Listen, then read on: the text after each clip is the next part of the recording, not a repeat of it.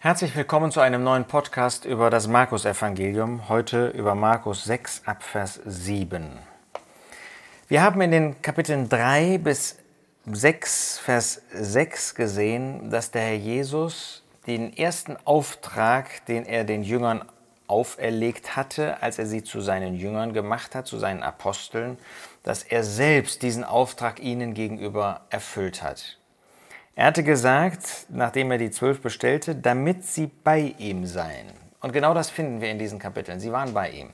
Sie haben gelernt, wie er Hindernisse überwand. Sie haben gelernt, jetzt beim letzten Mal haben wir das gesehen, wie, er, äh, wie sie lernen mussten, ähm, wer der Herr Jesus ist, dass er der Verworfene ist und dass diejenigen, die ihm dienen wollen, auch akzeptieren müssen, dass sie auf der Seite des Verworfenen stehen. Und jetzt erst und jetzt endlich, möchte man sagen, sendet er sie aus. Sind wir nicht auch manchmal ähm, sehr unwillig, dass wir nicht sofort dem Herrn Jesus äußerlich dienen können? Natürlich, jemand, der bekehrt ist, der kann dem Herrn Jesus dienen. Aber der Herr Jesus zeigt hier den Jüngern, dass es einer Zeit bedarf und dass es der Geduld bedarf, diese Zeit sich auch zu nehmen, im Verborgenen, ohne sichtbar zu sein, von dem Herrn Jesus zu lernen, mit dem Herrn Jesus zu lernen. Und so finden wir das hier. Aber jetzt kommt der Zeitpunkt, wo er sie aussendet. Und das wird bei jedem von uns sein, dass er dann Aufgaben von dem Herrn bekommt. Und dann kommt es darauf an, diese Aufgaben treu zu erfüllen. Und er ruft die zwölf herzu, Markus 6, Vers 7, und er fing an, sie zu zwei und zwei auszusenden und gab ihnen Gewalt über unreine Geister. Jetzt finden wir, dass er sie aussendet, dass sie wirklich losgehen sollen. Und für die meisten von uns bedeutet das wirklich der Dienst auch, uns aus dem Sessel herauszuheben. Es gibt solche, die krank sind, es gibt solche, die alt sind, viele. Und bei denen geht das gar nicht. Aber sie haben auch einen Dienst. Für sie kann das Beten für die Diener, für die Gläubigen ein Dienst sein. An sich ist Gebet ja kein Dienst. Aber dieses besondere Element jetzt für die Diener des Herrn, und nochmal, wir sind alle Diener des Herrn, zu beten, für jeden Einzelnen in der Versammlung zu beten, damit der Dienst ausgeführt wird. Ich meine, das können wir im Blick auf Alte und Kranke als einen solchen Dienst sehen. Aber für viele von uns bedeutet das raus aus der Komfortzone, raus. Ich sage nicht raus aus dem Haus. Mütter haben die Aufgabe an den Kindern. Das ist anstrengend genug, die Kinder zu dem Herrn Jesus zu führen, sich um die Kinder zu sorgen. Ähm, aber wir haben oftmals einen Dienst, wo wir vielleicht zu jemandem hingehen müssen, jemandem ähm, Trost zusprechen müssen, jemanden ermuntern dürfen, jemanden ermahnen müssen, jemanden warnen müssen ähm, oder die gute Botschaft weiterzutragen oder was auch dein Dienst sein mag. Raus. Sind wir bereit, das zu tun? Hier finden wir zwei und zwei.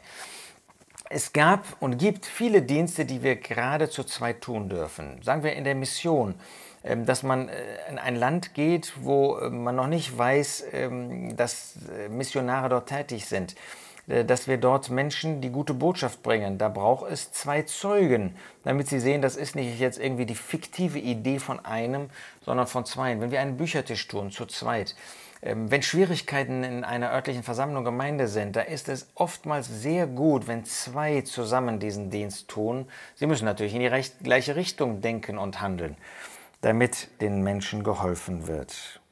Und hier sehen wir, wie in Kapitel 3 das gesagt wird, sie bekamen Gewalt, Autorität über die unreinen Geister. Das ist etwas, was wir nicht haben heute, was wir auch nicht brauchen. Diese Kraft war eine Gabe gerade am Anfang. Wenn wir es heute mit solchen Menschen zu tun haben, die besessen sind, da brauchen wir nicht irgendwie eine besondere Gewalt oder Kraft oder Ausstattung, dann beten wir mit ihnen, wenn sie sich bekehren, das heißt bekehren wollen. Ähm, und da brauchen wir nicht irgendwie eine besondere Begabung dafür. Und er gebot ihnen, nichts mitzunehmen auf den, auf den Weg, als nur einen Stab, kein Brot, keine Tasche, kein Geld in den Gürtel, sondern Sandalen untergeboten, und zieht nicht zwei Unterkleider an. Der Jesus war in dieser Zeit auf der Erde. Die Jünger sollten ihm vertrauen, dass er ihnen alles das gab, was sie nötig hatten, und deshalb brauchten sie nicht mehr. Ähm, wir dürfen das auf uns anwenden, dass wir auf den Herrn Jesus vertrauen, dass wir nicht meinen, durch eigene Kraft, durch eigene Weisheit, durch menschliche Weisheit die Dinge ähm, in den Griff zu bekommen, dass wir den Dienst erfüllen können. Das ist die Anwendung für uns. Gleichwohl dürfen wir nicht übersehen, dass der Herr Jesus in Lukas 22 diese Einschränkung, nichts mitnehmen zu dürfen, aufhebt. Denn er war im Begriff, das Werk der Erlösung zu vollbringen und die Szene der Erde zu verlassen. Und damit konnte er nicht mehr auf direkte Weise für seine Jünger sorgen. Sie sollten das jetzt selbst tun. Das heißt, für uns gilt nicht buchstäblich diese ähm, Hinweise, die der Herr Jesus ähm, hier nennt, sondern für uns gilt das im übertragenen Sinn, dass wir uns bewusst sein sollen, dass wir von ihm abhängig sind. Und er sprach zu ihnen, Vers 10, wo irgend ihr in ein Haus eintretet, dort bleibt, bis ihr von dort weggeht. Und welcher Ort irgend euch aufnimmt und wo sie euch nicht hören, von dort geht hinaus und schüttelt den Staub ab, der unter euren Füßen ist, ihnen zum Zeugnis. Wenn Sie also aufgenommen wurden in ein Haus, um dort die gute Botschaft weiterzugeben, dann sollten Sie da bleiben. Sie sollten sich nicht das beste Haus suchen, das es am Ort gab. Wenn Sie dann unzufrieden waren, gab es eben keine Badewanne, gab es nur eine Dusche oder gab es keine Dusche, gab es nur ein Waschbecken, dann woanders hingehen. Nein, sondern Sie sollten da, wo Sie aufgenommen wurden, das als Gnade des Herrn annehmen und damit zufrieden sein. Sind wir auch zufrieden mit unseren Lebensumständen? Sind wir zufrieden mit der Situation, in die der Herr uns gestellt hat? Oder wollen wir immer mehr, mehr, mehr, mehr haben?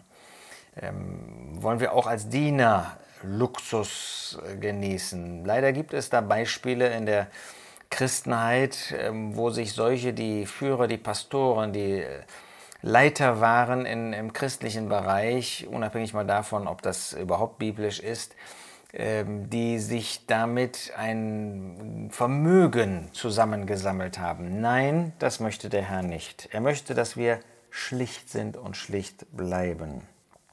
Aber wenn sie an einem Ort zwar an sich äh, sein konnten, aufgenommen wurden, aber man ähm, ihnen dann irgendwie nicht entgegentrat und die Botschaft angenommen hat, wo man ähm, nicht bereit war, das Wort Gottes zu hören, dann sollten sie den Staub abschütteln, der in, unter den Füßen war, ihnen zum Zeugnis. Und das ist ein Gerichtsurteil über diese Stadt, über diese Menschen.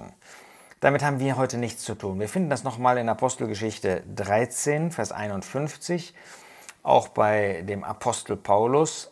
Aber das war auch dort im Blick auf einen jüdischen Bereich. Wir haben damit nichts zu tun. Wenn unsere Botschaft nicht angenommen wird, dann rufen wir nicht irgendwie ein Gericht über diejenigen aus, sondern wir beten für sie, dass sie doch zu einem späteren Zeitpunkt zur Umkehr, zur Buße geführt werden. Wir haben mit dem Aussprechen und Ausrufen und schon gar nicht mit dem Vollzug von Gericht etwas zu tun. Und sie gingen aus und predigten, dass sie Buße tun sollten. Und sie trieben viele Dämonen aus und salbten viele Schwache mit Öl und heilten sie. Hier sehen wir, dass die Jünger treu den Dienstauftrag des Herrn ausgeführt haben. Wunderbar, dass wir sehen, dass sie wirklich gehorsam waren. Und da sind sie uns ein Vorbild. Ja, wir finden viele Mängel bei den Jüngern, aber darin sind sie uns ein Vorbild, dass sie gehorsam den Dienst getan haben. Sind wir das auch?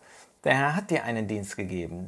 Du brauchst nicht jetzt äh, jahrelang zu suchen, was das für ein Dienst ist. Den legt er dir vor die Füße. Bist du bereit, diesen Dienst auch auszuführen? Bist du bereit, dem Wort des Herrn Folge zu leisten und das zu tun, was er dir sagt? Sie haben das getan, haben sogar viele Dämonen ausgetrieben, Schwache mit Öl gesalbt, das waren die damaligen medizinischen Mittel, zeigt uns nochmal, dass Medizin nicht irgendwie etwas ist, was wir ablehnen sollten, sondern dass wir annehmen können in dem ähm, Rahmen natürlich die, ähm, den Gottes Wort der Medizin zubilligt. Und dann haben sie viele geheilt. Ja, wir wollen auch unseren Dienst ausführen zur Ehre des Herrn, zum Nutzen der Menschen, der Ungläubigen, indem wir ihnen die gute Botschaft weitergeben, zum Nutzen der Gläubigen, indem wir dort unseren Dienst tun. Wir haben einen wunderbaren Auftraggeber, den besten, den es gibt, den Herrn. Ihm sind wir verantwortlich und ihm wollen wir dienen, bis er kommt.